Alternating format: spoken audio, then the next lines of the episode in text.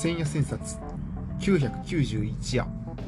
松尾芭蕉奥の細道角川ソフィア文庫。明日を思いまた夕べ思うべし。芭蕉である今キーボードに指を遊ばしつつ書き始めた。できれば漢の表現文化に習熟していた露伴が晩年には和の芭蕉七部集に傾注していったようにいつかはそういうことを書いてみたいと思ってきたけれどなかなかその機嫌に没しきれないで数十年が過ぎた。朝にも夕べにも芭蕉が出入りするような日々があればいつかまたそういうことも試みたい。それができれば僕にも多少の激怒が起こるということになる。その代わりと言ってはなんだがここでは奥の細道をまたぐ芭蕉の水耕編集の草むらに少しく分け入って正門の配布が到達しきった元禄4年7月の猿美濃で話を終えようかと思う。露伴の表釈猿美濃に敬意を表して残った。猿美濃は118人に及ぶ正門の総力を結集した健康一滴の連句作品集とも言うべきもので発句総数で382句になる。関東に初しぐれ猿も小美濃を欲しげなりが置かれている。芭蕉は一句一句の入集についての選択は無論。句中の一語一語にまで気を配った。距離区は猿美濃は徘徊の古今集なりとさえ言った。最初に言っておいた方がいいだろうから言っておくが芭蕉は天才ではない。名人である。そういう比較をしていいのなら企画の方が天才で再起も走っていた。今泉純一の企画と芭蕉と春秋社など読まれたり。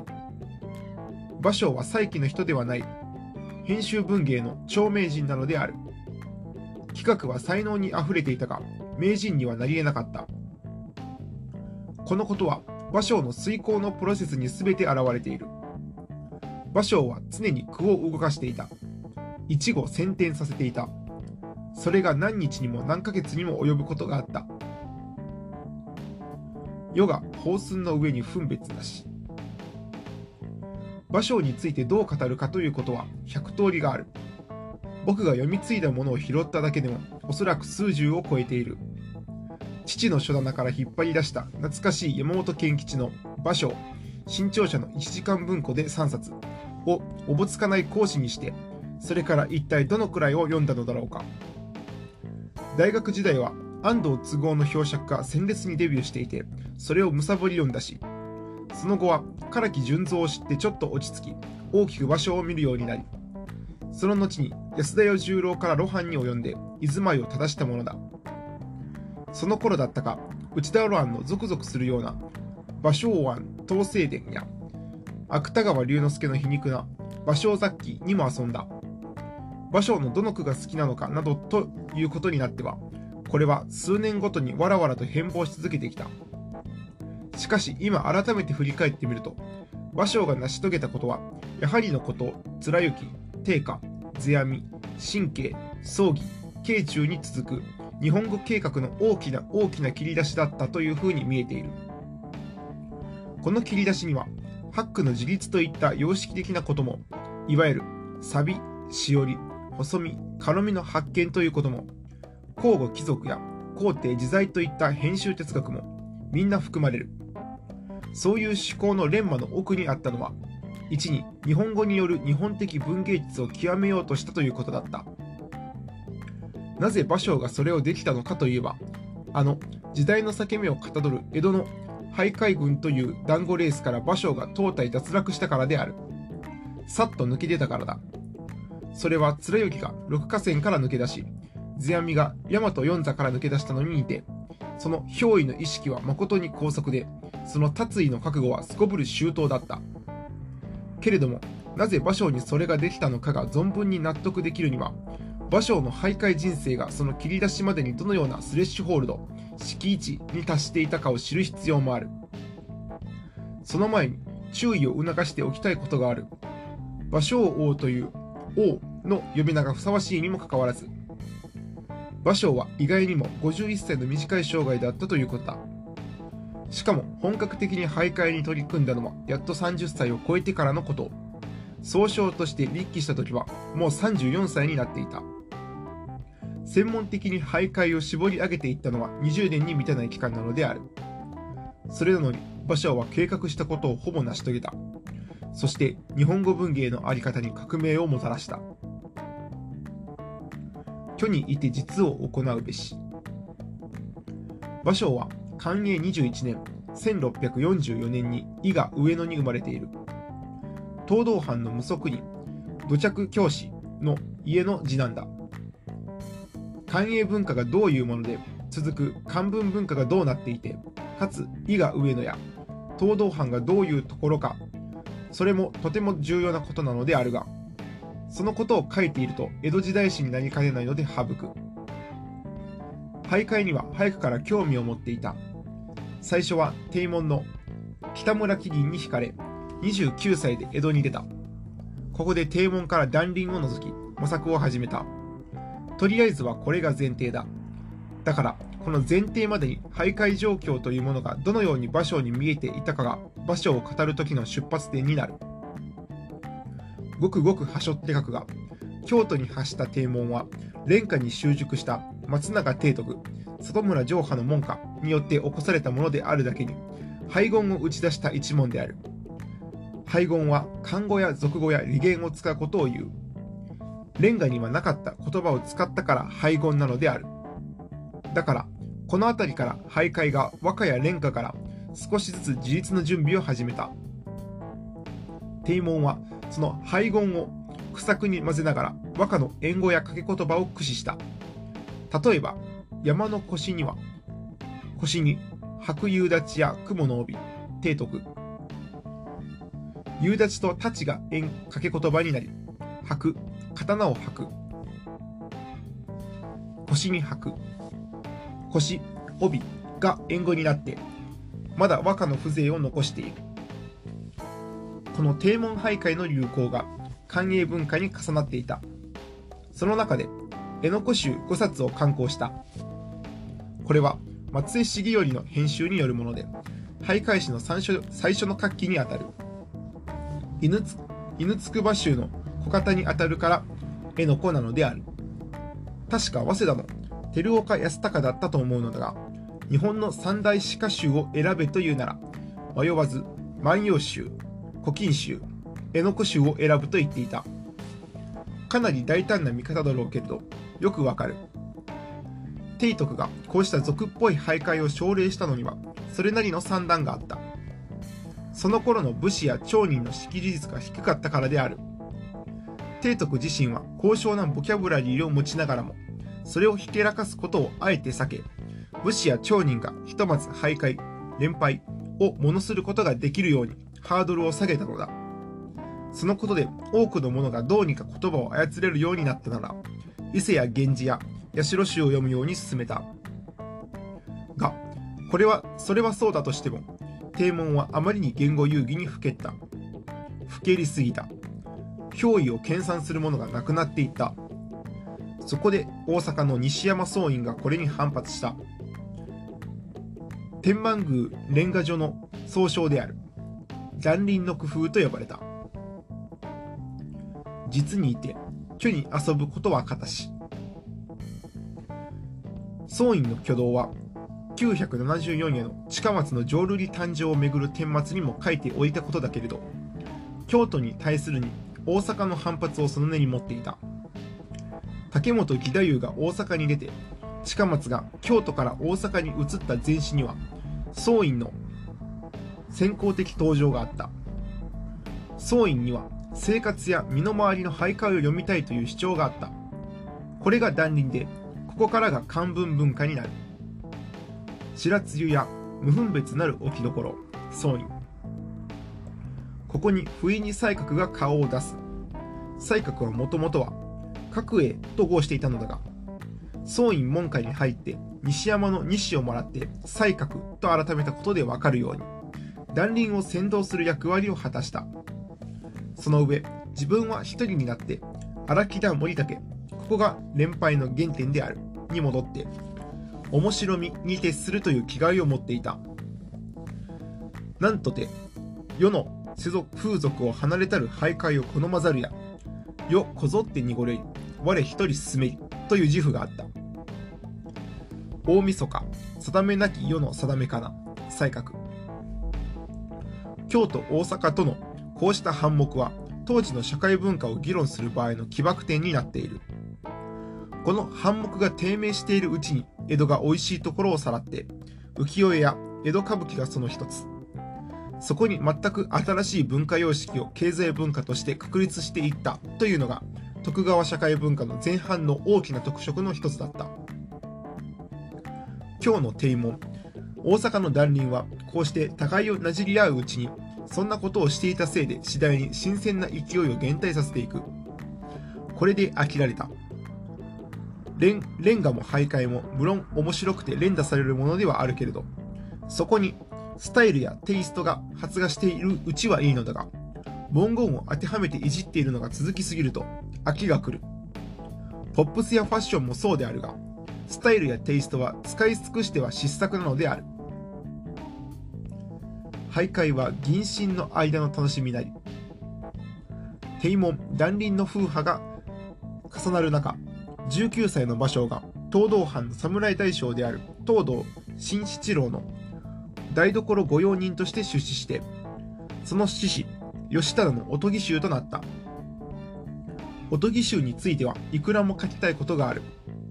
室町後期の戦国大名の側近として登場したおとぎ衆はお話衆とも言われ、主君に話を持って使える職能者で、武田信玄に12人、秀吉には800人近くが召し抱えられた。近世日本文化の裏地を縫っていたのがおとぎ衆である。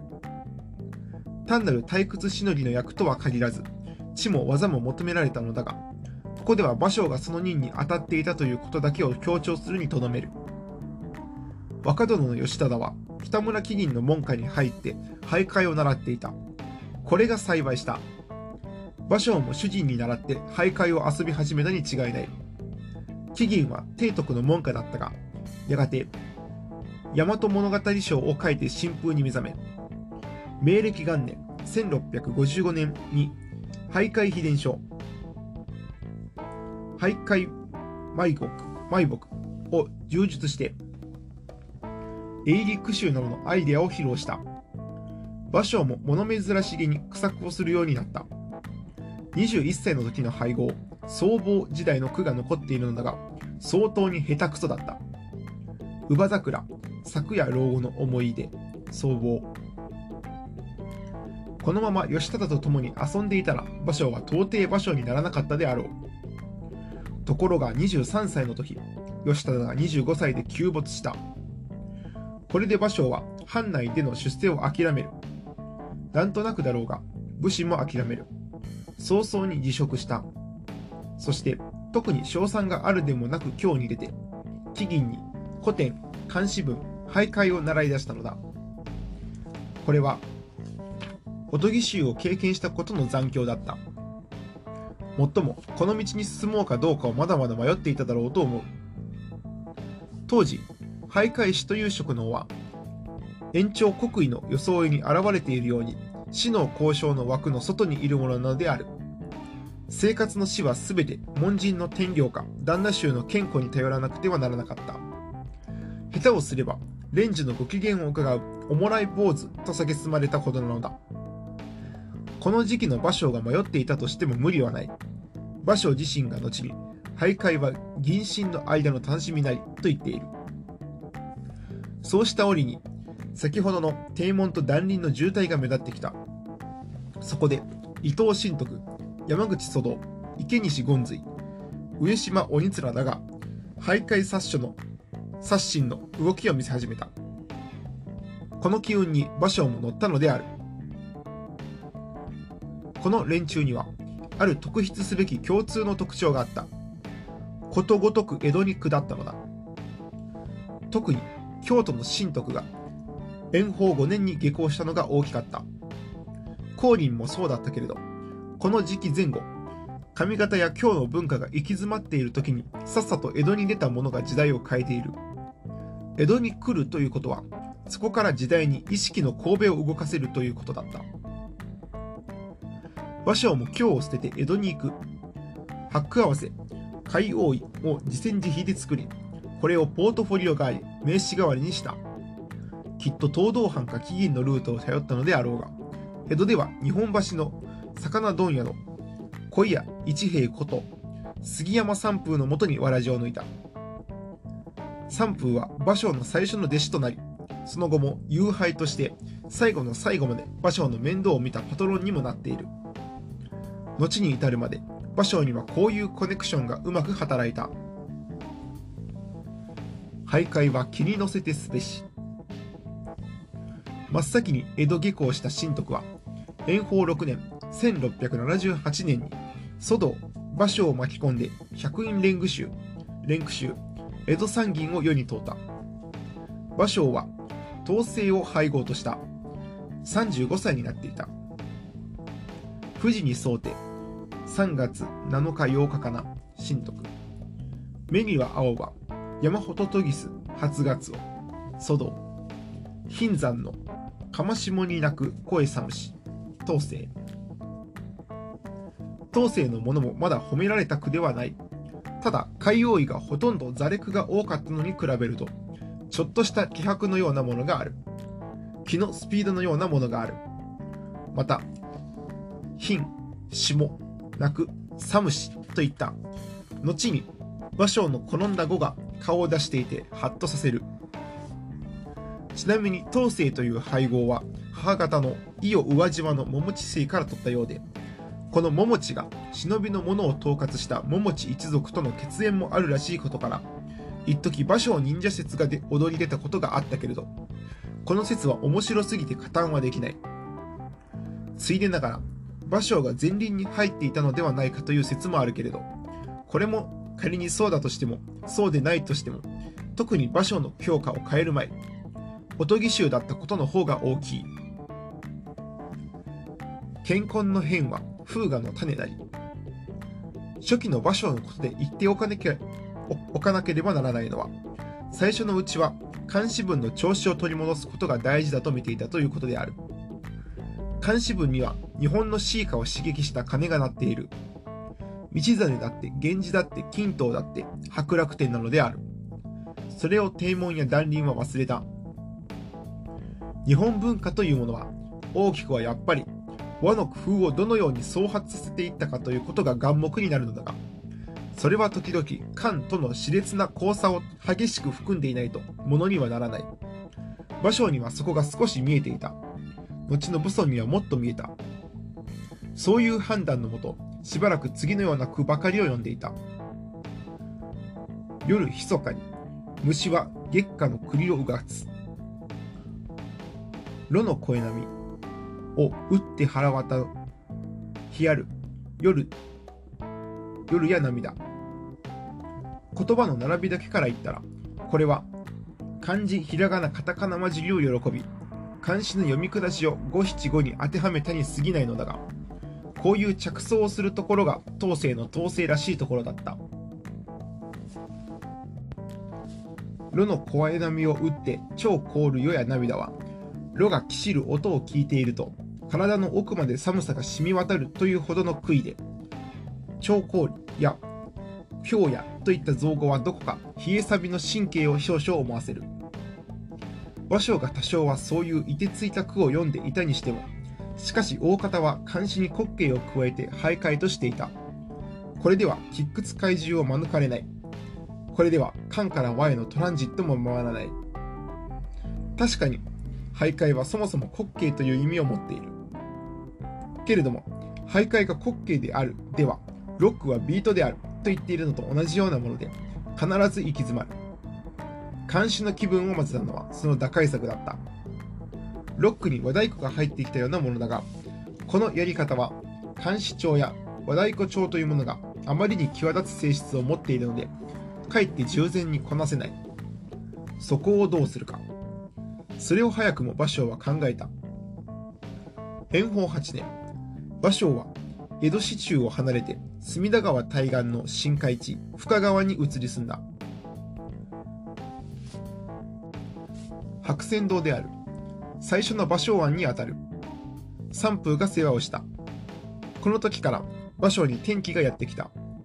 それは徘徊全史を眺め渡しても健康一滴の転機と言うべきものだった。この転機は結論から言えば芭蕉が西行を学んだということだ。漢詩文の調子に西行の参加集を混ぜたのだ。日本の歌に流れる詫びの気配に気がついたのだ。そのことについて門弟の企画は皆しぐりに詫びと風雅のそのせいにあらぬは西行の参加を尋ねて人の広まぬ虫食いくりなりと書いた。巨録は陰二木に旅は風雅の花風雅は価格の魂西行葬儀の見残しは皆徘徊の心なりと書いた。こうして芭蕉の徘徊は滑稽から風雅の方に転出して転出していく。徘徊といえども風雅の一筋なれば姿形卑しく作りなすべからず巨来なのである。卑しくしない。つまり、士族を離れたいと芭蕉は決断したのだった。後に芭蕉は、服部五法にこう言った。天根の変は風雅の種なり、と。そして、老の古文にこう書いた。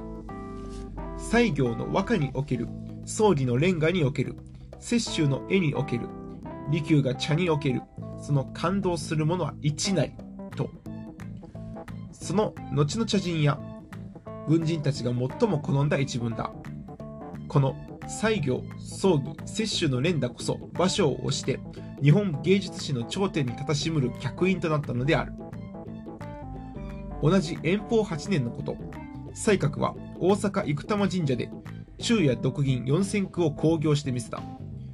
なんと上方の西閣と江戸の芭蕉とは誠に誠に対照的だったことか。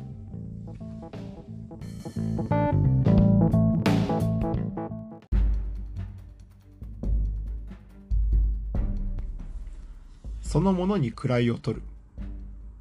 上帝元年、1684年8月、芭蕉は初めての旅に出た。野ざらしを心に風のしむみかなと呼んで、農院、西行、さらに徒歩を胸に秘め、東海道の西の歌枕を訪ねた。この野ざらしをの句は最初の芭蕉集句だ。いよいよ和の位を取った。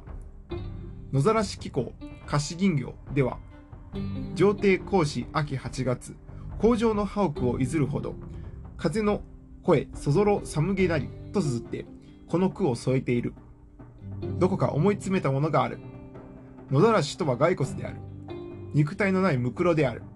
しぶみは季語、ミニシムを入れ替えて動かしたもので、それを心に風のしぶみかなと呼んで、神経の冷え錆に一歩近づく風情とした。後に加藤周東の句が悲しみをめがけたことがあったものだが、そういう感覚に近い。よほどの自信作であったろう。野ざらしを心に、心に風の、風のしむみかなというふうに、杭と言葉と律動がぴったりとつながっている。そこに、野ざらしというマイナスの生のオブジェが働いた。マイナスの生が働いたということは、定価や採業の方法を徘徊にできそうになってきたということである。この句において、芭蕉は自分がはっきりと位を取ったことが見えたに違いない。決しておごることのない人ではあったけれど、この詫びの自信とも言うべきは、芭蕉をいよいよ駆動させたはずである。ホックのことは生きて帰る心の味わいなり。野ざらし紀行は9ヶ月にわたった。伊勢三宮の後、伊賀上野によって、それから大和、大麻寺、吉野を回り、さらに京都、大道から、美濃大垣、桑名、熱田と来て、また伊賀上野で越年し、そこから奈良、京都、大津、木曽路を経て江戸に戻っている。この旅の中で、芭蕉は様々な風雅の技法を身につけた。まるで魔法のように身につけた。例えば、道の辺のむ毛は馬に食われけり、秋風や藪も畑も不和の関。あけぼのやし、あけぼのや、白魚白きこと一寸。春なれや、名もなき山の薄霞。水鳥や、氷の層の靴の音。山敷て、何やらゆかしすみれそう。唐崎の松は花よりおぼろにて。海くれて、鴨の声ほのかに白し。芭蕉が臨然と喫立したと言ってよい。その変貌は驚くばかりだ。特に、道の辺のむくげは馬に食われきり、あけぼのや白魚こと、白魚白きこと一寸。唐崎の松は花よりおぼろにて、海暮れて鴨の声ほのかに白しの句が素晴らしい。何かが9ヶ月の旅で一挙に吹き出たのである。野ざらしをの句のリーディングフレーズは見事に役割を果たしたのだ。しかし、ここで注目しなければならないことがある。これらの句は、それぞれ存分な遂行の果てに得た句であったということだ。芭蕉はこの旅で、遂行編集の佳境に一気に入っていったのだ。どういう遂行だったかというと、例えば、道の辺のむくげは馬に食われきりは、最初は道の辺のむくげは馬の食い蹴りや、道の辺のむくげは馬に食われたりだった。また、あけぼのや白魚白きこと一寸は、雪白し、白魚白きこと一寸だった。雪白し白魚白きでは、頂上になる。つまらない。そこで、白魚から薄雪をさらせて、白さをさえさせる。芭蕉は水耕の技法を次々に発見していったのだった。もっと劇的な例がある。有名な山敷で何やらゆかしすみれそう。これを初案、後案、西案の順に見てもらいたい。初案、なんとはなしに何やらゆかしすみれそう。後案、なんとなく何やらゆかしすみれそう。西案、山敷で何やらゆかしすみれそう。初案と後案の句はどうしようもないほどの打作だ。なんとはなしに何やらゆかしでは徘徊にさえなってはいない。野ざらし機構によると、伏見から大津に至った道すがらのことだった。けれどもその場では言葉を探しきれなかった。それでともかくは書き留めておいたのだろう。後にいろいろ考えて訂正を入れた。それが山地来てという上語の導入で、その日のトポスへの差し掛かりを明示した。これで何やらゆかしが山地にふわっと溶けた。芭蕉の歩く姿がふわっと浮上した。そしてその分、路傍の一点の緊縮があっという間に深まったのだ。こうした遂行編集のこと、この後でも紹介したい。品川を踏み出したらは、大津まで滞りなく歩め。ところで、なぜ芭蕉はその身を9ヶ月のもの間、旅の途上に置いたのだろうか。やっと江戸に出てきて、監視を離れたばかりなのである。いくら西行の風化に気がついたとはいえ、この9ヶ月は長い。僕はしばしば感じてきたのだが、この時間の取り方が常に場所を作っているのではないかと思うのである。この後の追いの区分の旅が約半年、さらしの気候が足掛け3ヶ月、奥の細道が150日を超えた。芭蕉はその度に充実していった。頂点に上り詰めていった。どうも、ここには決断的算定とも言うべきものがある。自身に課す修練のパフォーマンスが星座が形を成していくように感情できている。徘徊をめぐるエディトリアルエクササイズというものが見えている。そのパフォーマンスがどうしたら自分の目に、耳に、口に、手について、その後に化学反応のような俳句という言葉に昇華していくかが見えている。いささか口はばったいことを言うようだけれど、何かが熟するには常に自粛というものが必要である。芭蕉にはそれが忽然と了解できていた。巨来章に、この句、今聞く人あるまじ、両一年を待つべしというくだりがある。巨来が戦士の表現として引いた。一句の自熟に一両年を待ちなさいというアドバイスだった。また、土房の三冊子には、芭蕉の言葉として、思うに4年なき徘徊のことなるべしがある。4年を使い切らないでどうして徘徊など作れるのかという姿勢だ。いずれも自熟を示していよう。その時の幅を芭蕉はよくよく見据えていた。絶倒に先天せよ。さて、野ざらし機構執筆から1年ほど経った頃、芭蕉はあの、古池や河津飛び込む水の音を読んだ。上帝3年、芭蕉43歳の春である。この句は当初から議論を呼んだ。鏡志向が靴の松原にこの句ができた時の事情を記している。その日は芭蕉芭蕉庵の沖縄が一日登園として憂いていたというのだ。そして風雅の世に行われたる例えば固くもの風にとど望めるごとし一回は幸福となり一回は白へとなって共にとどまれるところを知らず必ず中間の一理あるべしと言って春を武港の北に閉じたまえば雨静かにして鳩の声深く風柔らかにして花の落ちること遅しというところへぽちゃんと河津が水に入った音がしたというそう報告している。それですかさず古池や河津飛び込む水の音という一句ができたのかというとそうではなかった。最初は出来の悪い句から始まっていた。以下芭蕉の遂行編集のプロセスを明かし混ぜながら話を進めることにするがこの人口に解釈した古い池屋の一句にして以下のように変わっていったのである。同じ上帝3年の数句もついでに比較する。やはり初案、後案、西案の順だ。以下の句いずれも芭蕉は初案で幼稚を気にせず八句は屏風の下へと思うべしのつもりで素早くドローイングしていることが見えてくる。初。古池や河津飛んだる水の音。こう山吹や河津飛び込む水の音。生古池や河津飛び込む水の音。初。西東。哀れさ同じ。秋の風。こう西東。哀れも同じ。秋の風。生東西。哀れさ一つ。秋の風。初。名月や。池をめぐってよもすがら。生名月や。池をめぐりてよもすがら。古池にするか。山吹にするか。芭蕉は迷いを隠さない。西東がいいか。東西がいいか。いろいろ置き換えてみる。乗り換えて着替えて持ち帰る。その上で哀れさ同じは哀れさ一つになっていく。志向のクズの松原によると古池の区の上郷山吹屋としてはどうかと言ったのはそこに居合わせた企画だった。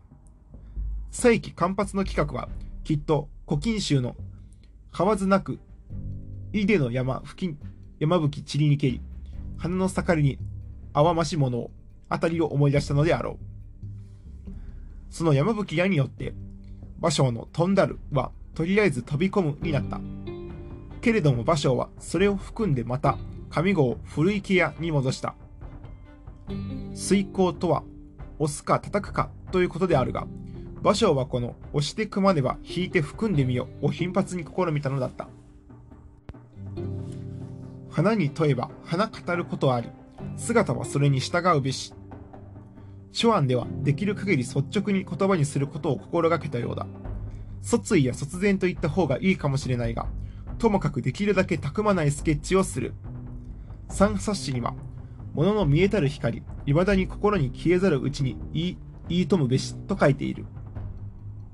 が問題はその次だ。もう少し遂行のプロセスを明かしたい。次のものは上帝4年の句になるが決定的な比較遂行が見えている。書。誰やらが姿に似たり今朝の春。生誰やらが姿に似たり今朝の春。初案は朝起きて外の空気を感じているとそれが誰かの気配の姿のように思えた。あるいは表に出て朝の空気を感じているとそこに誰か親しい人の姿が通り過ぎたというような杭に読める。それを遂行の後誰やらが形に似たり今朝の春という風にした。姿と書いたところを形にしたわけである。たった一時の変換であるがこれは大胆なイメージトランスフォーメーションだった。こう作ってみると今朝の春という気配そのものが姿を持っているように見えてくる。姿という字をやめて誰やらが形に似たりとする方がかえって春の姿が見える。姿の字が消えて形が姿が見えてくる。不思議なことである。芭蕉はこのような遂行をし続けることによって何に近づきたかったのか。八句を自立させ俳諧を一句の俳句として高みに達するようにすることとは何だったのか。その何かを感じることまたそれを感じさせることがまさに芭蕉が追求したことだった。これが交互貴族というものだ。高く悟りで俗に帰るべし。しかしながらそれを見て、詫び、錆というか、細身、軽みというかどうかは、まだ芭蕉も自覚していない。けれども芭蕉は、もはや姿は形が作るもので、姿は誰やらが作るものであり、誰やらは今朝が育むものであって、それが春の姿という面影であるということを、ズヤミやアルベルト・ジャコメッティや岡清と全く同様の確信を持って、その心の中央にくさびのごとく打ち込んだのであった。核に入り、核に出て初めて自在をうべし。上帝の句は、芭蕉の前期と後期を分けた。上帝5年は元禄元年1688年。元禄の芭蕉は45歳になっていた。老いの小文の旅をそのまま晒しの気候に伸ばした芭蕉が、岐阜、鳴海、熱田を経て、8月に晒野の月見をした後に、江戸の芭蕉庵、この芭蕉庵は火災の後に2度目に組んだものに戻ってきて、門人たちと後の月見を開いたのは9月のことである。それから半年ちょっと過ぎて奥の細道の旅に出る。相当の即断だ。早いだけでなく、この短期間に何かを従前に覚悟もしている。何かとは心を結ぼうとしている何かのことだ。あらかじめ芭蕉庵を平右衛門なる人物に譲っているし、子もかぶるべき心がけにて御座候と言って、骨敷の暗魚を心に帰していた節もある。僕はこの気候はまさに古事記業だと思っている。なぜそう思ったのか。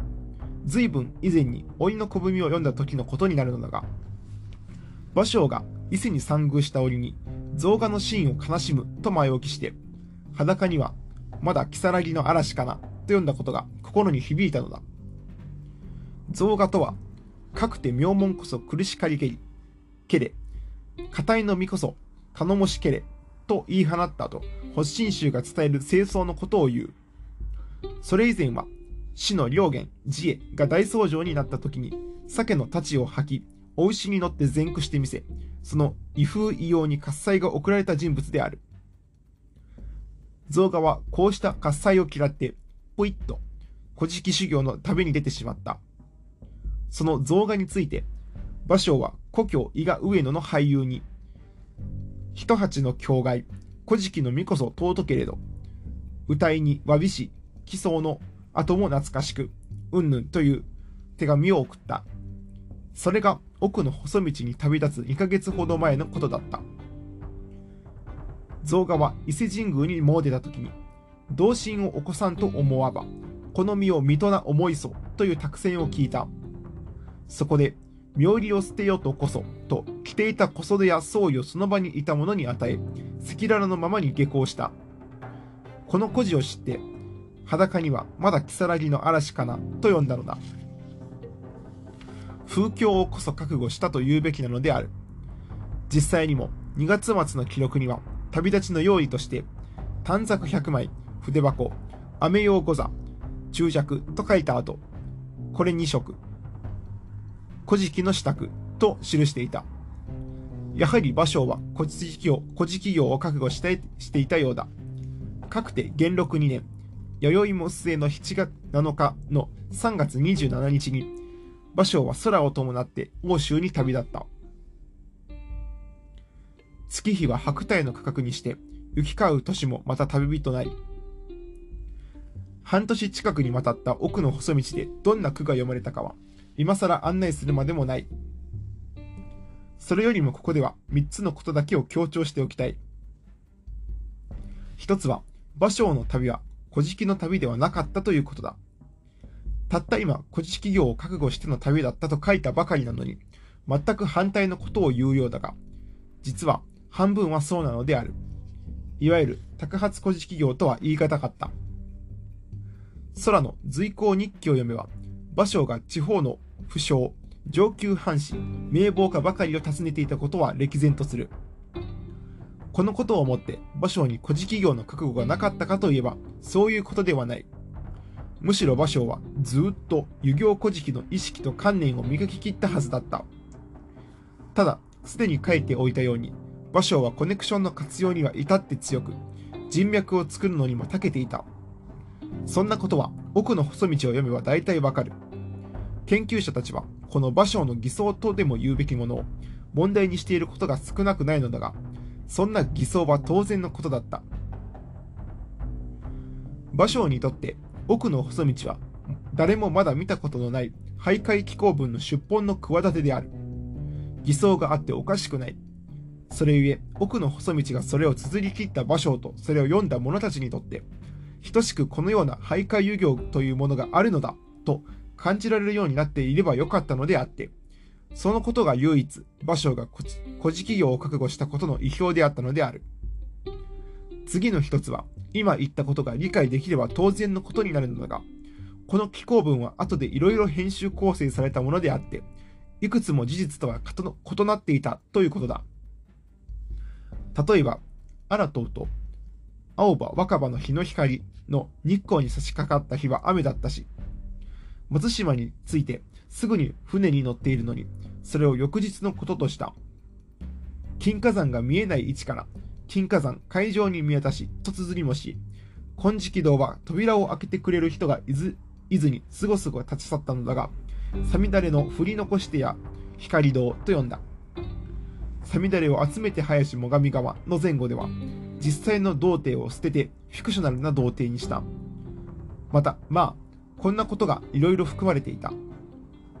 いずれも空の日記で明らかになったことで、こういう詮索の大半を僕も一応は読んできたけれど、今更面倒でそれを紹介する気にならないでいる。むしろ僕ならば、編集構成の手を加えない奥の細道など、場所を本人すら読む気がしなかったろうと言いたい。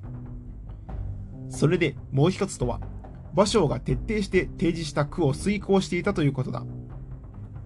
その遂行もその場の遂行だけではなくて、後日の文脈に合わせての、そして超然たる俳句確立のための、そういう100年のための遂行だった。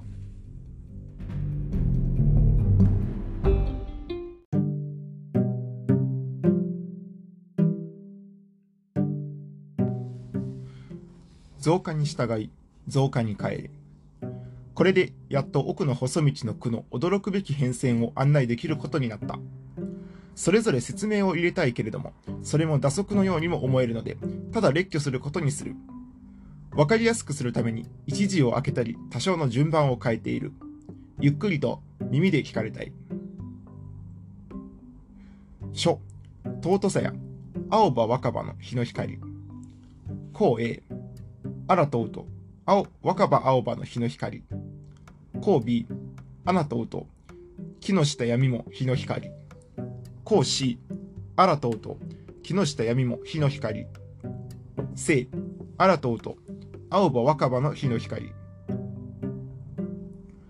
書、弁慶が、お芋、おいをも飾れ神登り。生、お芋たちも5月に飾れ神登り。書、さみだれや年々降るも500旅。生、さみだれの降り残してや光堂。書、山寺や岩に染みつく蝉の声。こう A、寂しさや岩に染み込む蝉の声。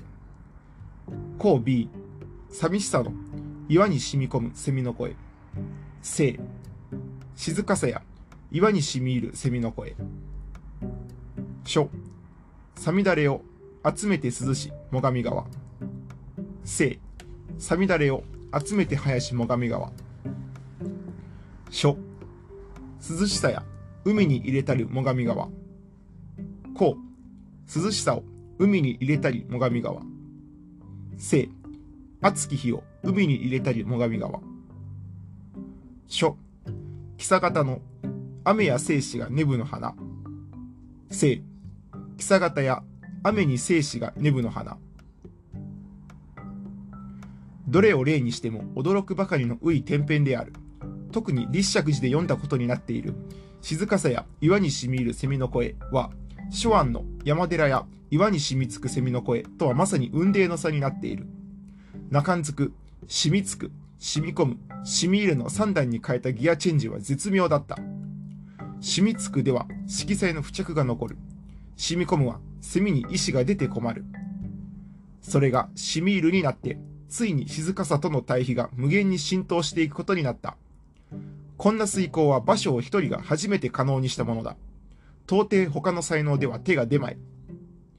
我々にとって多少とも手が出そうな芭蕉編集術の真骨頂は、おそらく涼しさや海に入れたり最上川が、熱き日を海に入れたり最上川となった例だろう。それでも意外だ。何しろ涼しさがあたかも反対のイメージを持つ夏の日になったのだ。そしてその方が音が立ち、涼しくなったのである。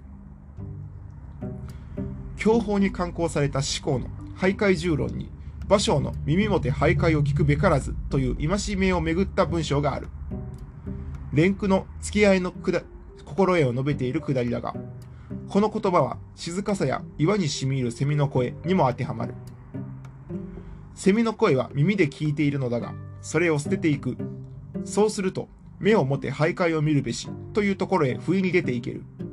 この工夫こそ涼しさが涼しい音を持っているにもかかわらず、あえて夏の日という目による暑さが加わって、それが最上川にどっと涼しく落ちていくことに現れた。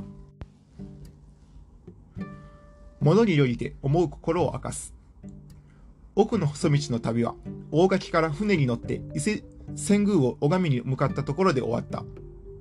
実際は、芭蕉はそのまま旅を続け、紀行文としては大垣が終点になった。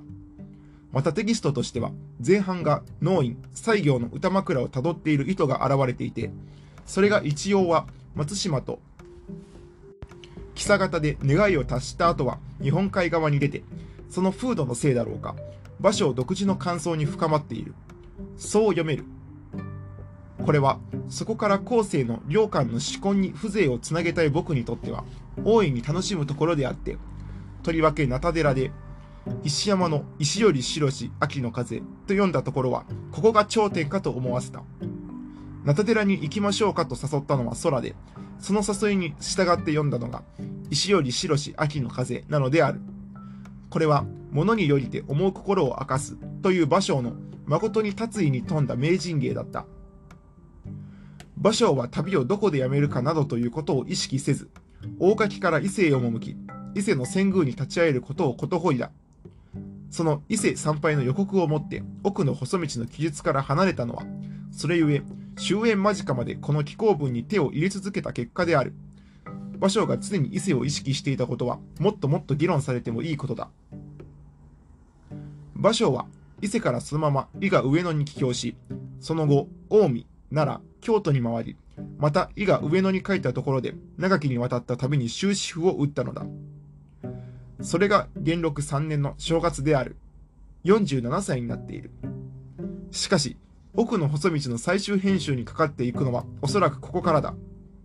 この時、伊勢参拝予告をもってこの作品を切断しようと決めたのだったろう。そう決めて、芭蕉は大津の源十音に入って、この年は大津で越年をした。松のことは松になれ、竹のことは竹になれ、この頃から衰えが忍び寄っていた。芭蕉は微細なラストゾーンに向かっていく。その時期が京都落死者に入っている時期になる。佐賀日記。そこで巨来の家に移り、渾身のフラジリティを込めて最後の編集にかかったのがサルミノになる。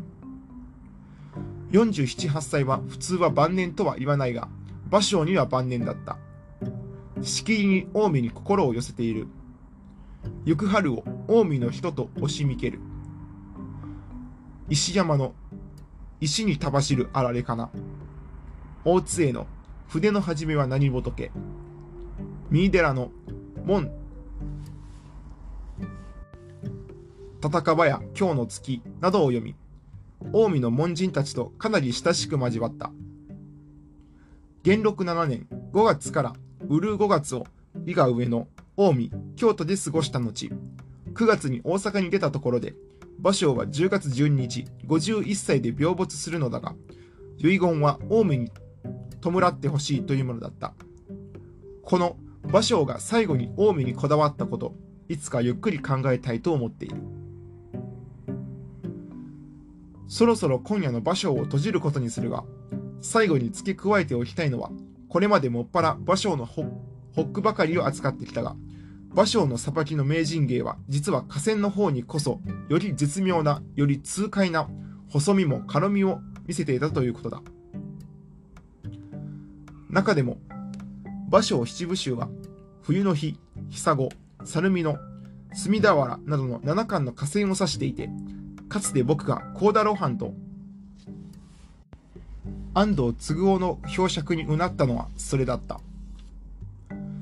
ところでここまで来て読み返したらサビやしおりについての説明を全くしていなかったことに気がついた。がまあいいだろう。